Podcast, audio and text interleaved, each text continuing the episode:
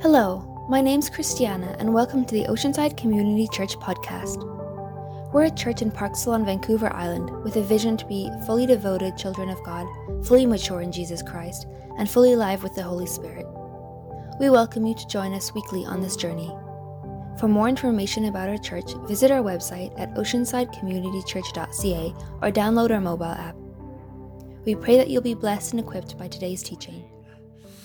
What a great day to be with uh, the people of God and uh, excited to share the word of God uh, with you this morning. So, if you don't mind, why don't you stand with me one more time as we go to the word of God?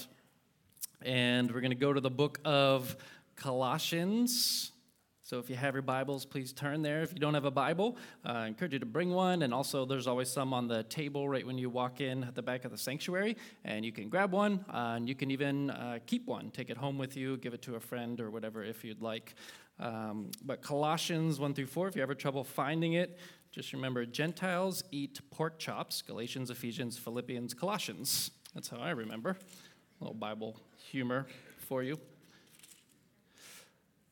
Those are the four books that are hardest to remember the order, for me anyway, so I just think Gentiles eat pork chops.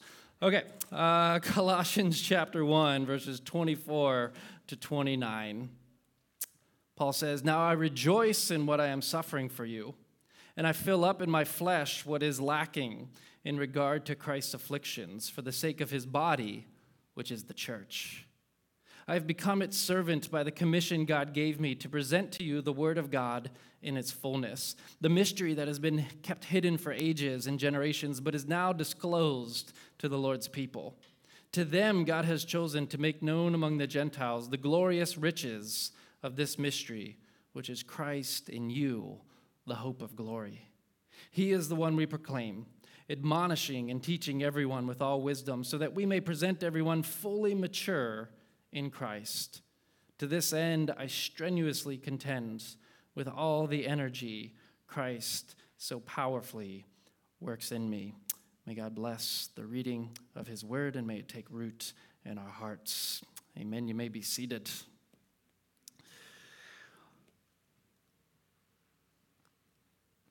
Well, today is uh, International Day of Prayer for the persecuted church, and we don't do something every year, but decided to uh, this year. And the main purpose is to pray and to bring awareness to persecuted Christians around the world, where uh, over 360 million Christians face persecution because they bear the name of Christ. And that's one in every seven Christians worldwide. Christians remain the most uh, persecuted group of people in the world today. Just last year in 2021, 4,761 Christians were killed for their faith. 4,488 churches and other ch- Christian buildings were attacked. And 4,277 believers were detained without trial, or arrested, or sentenced, or imprisoned. What is actually amazing is the incredible growth of the church in these areas despite the oppression and the willingness and courage of many believers to risk their lives for Jesus. And so the main purpose is to remember and pray for our sisters and our brothers in Christ. But a secondary purpose is to prepare our own selves as the church for persecution, which Jesus promised would come and even more so as we draw closer to his return.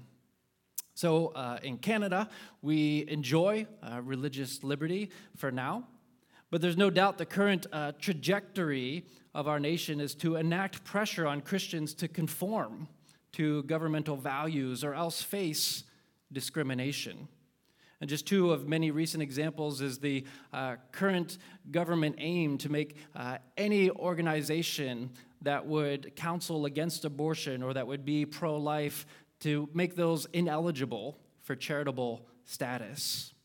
Or the recent advisory report that recommends Canada uh, no longer hire military chaplains who are affiliated with a religious group whose values do not conform to the defense team's uh, promotion of diversity. And in other words, what that possibly could mean is that any chaplain from faith groups such as evangelicals, Catholics, or Pentecostals would not be considered for employment simply due to their biblical beliefs on sexuality or any other topic.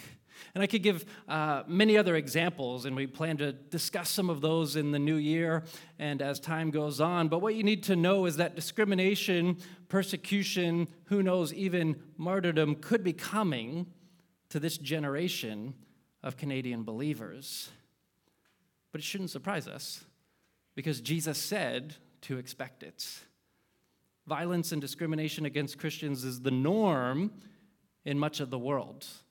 And although we should uh, advocate for religious liberty, and I'm not talking about you know, posting rants on social media that do more harm than good.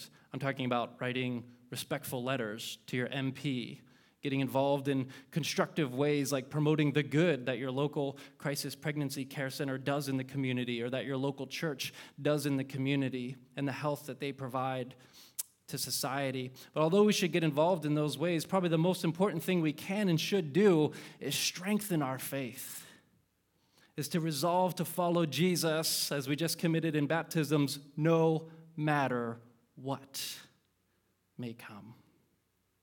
And be a part of a praying, Jesus loving, supporting, and strong Christian community.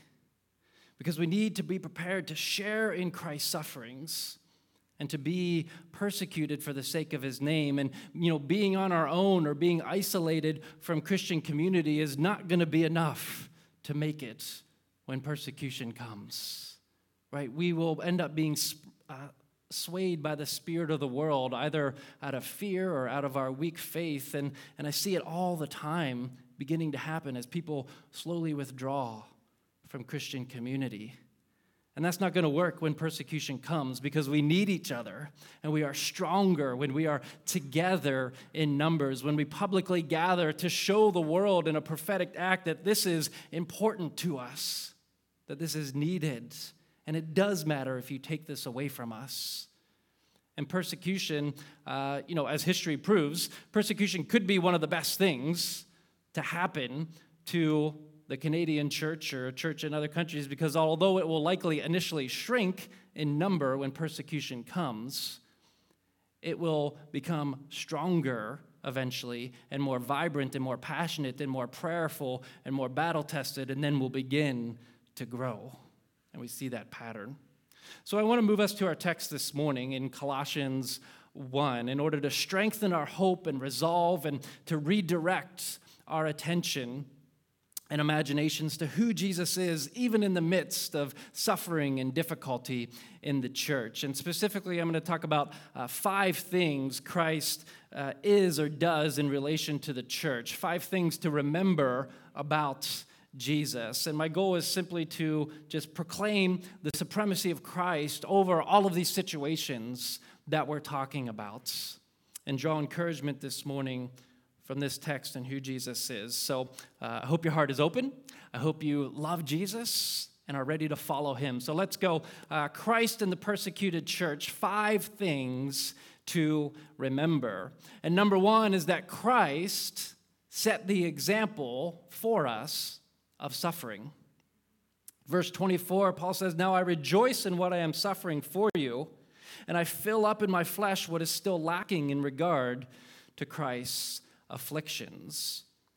Well, why could Paul do this? Why could he rejoice in his sufferings? Because he knew he was following in the footsteps of Jesus, his master, who was essentially the first persecuted Christian and therefore set the example for us. He says, And I fill up in my flesh what is still lacking in Christ's afflictions. And of course, the suffering on the cross is not what is in view here. There's no lacking there on the cross, but suffering in the proclamation of the true gospel. That we can take comfort in knowing we share these sufferings with Christ, and they are an expected continuation of his sufferings when we suffer. And that Christ suffers when we, his body, suffers because he is its leader and its head, which brings us to the second point that he owns the body. The second half of verse 24 says, For the sake of his body, which is the church. You can't truly enter in to the sufferings of Jesus, as we're all called to do, outside of his body, the church. Our sacrifice is for the sake of his body.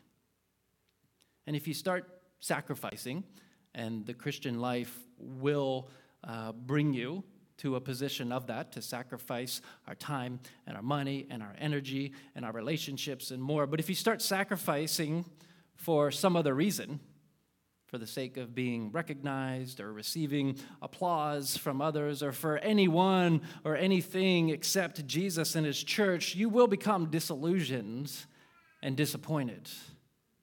The only thing that enables us to persevere in suffering and sacrifice for the kingdom of God is knowing that we are sharing in the sufferings of Christ and that we do it for the sake of his body, which is the church. We do it for him and for each other. So let's get to work together on building up the body of Christ, the body of Jesus, which is the church, to get on the inside of it and strengthening it rather than standing on the outside or complaining about things that aren't perfect because that will just always be the case. And that's easy to do, but the stakes are too high to do that. The time is too short to do that. So, because Jesus owns the body, his church. Number three, he appoints its leaders. Verse 25, Paul says, I have become its servant by the commission God gave me to present to you the word of God in its fullness. See, even in the midst of persecution, even in tough times for the church, God is still calling women and men to lead his church, even though they know persecution, even death awaits them. Uh, you may note that here in Canada, uh, we're approaching a major clergy shortage in the decades to come. Uh, you heard Hannah read the list of all the churches that are without uh, a pastor right now, looking for one a few weeks ago. And this should concern the church, who is already under threat. And there are several reasons uh, for the shortage. Uh, there are spiritual reasons, of course. we need to pray we need to encourage the call of God upon young people. We need to create space for God encounters for them. We need to invest in young people. Part of the sacrifice, in a way, that we make as a church is, is investing full time staff in kids and youth ministries. And that was a huge step of faith for us as a church. But those, you know, ministries don't necessarily, of course, generate revenue. It has to come from our hearts of wanting to invest in the next generation of islanders to leave a legacy. And Thomas and Ellie do such a great job of providing these opportunities for young people through uh, the weekly youth ministry and kids programs and camps and conferences and more. And you should know that our youth group has been steadily growing over the last couple years. And right now, Tuesdays are, it's bumping in here. Uh, there's people all over the place. It's awesome. But the spiritual battle for the next generation is the number one reason, of course, for the shortage and should be the focus. But, you know, there are also sociological reasons. I mean, there are just demographic realities that as uh, the boomer generation retires and the significant number of those people, it's replaced with uh, a less population to choose from for future church leaders. But sadly, actually, one of the main reasons we're told for the shortage is actually economic. That people know they can make more money doing something else that maybe they can buy a house or whatever, and they're not willing to sacrifice to become a servant by the commission God gives, as Paul says here. And that troubles me because there are people in other countries accepting the call when they know it might cost them their life. And here we're having trouble with people accepting the call because it might cost us a convenient or comfortable lifestyle.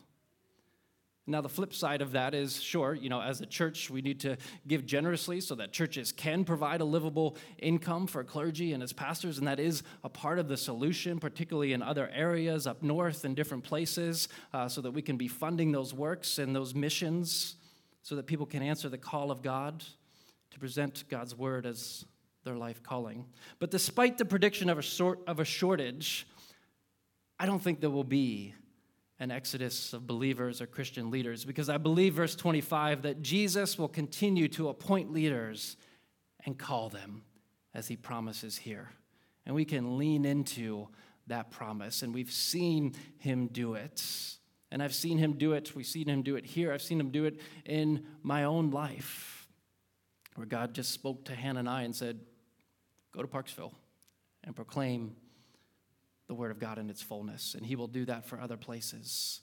The fourth thing to remember is he is the hope and the message of the church. Paul proclaims in verse 27 that Christ in you is the hope of glory. Well, what will strengthen us in the midst of persecution? Well, nothing more than having the living God living within us.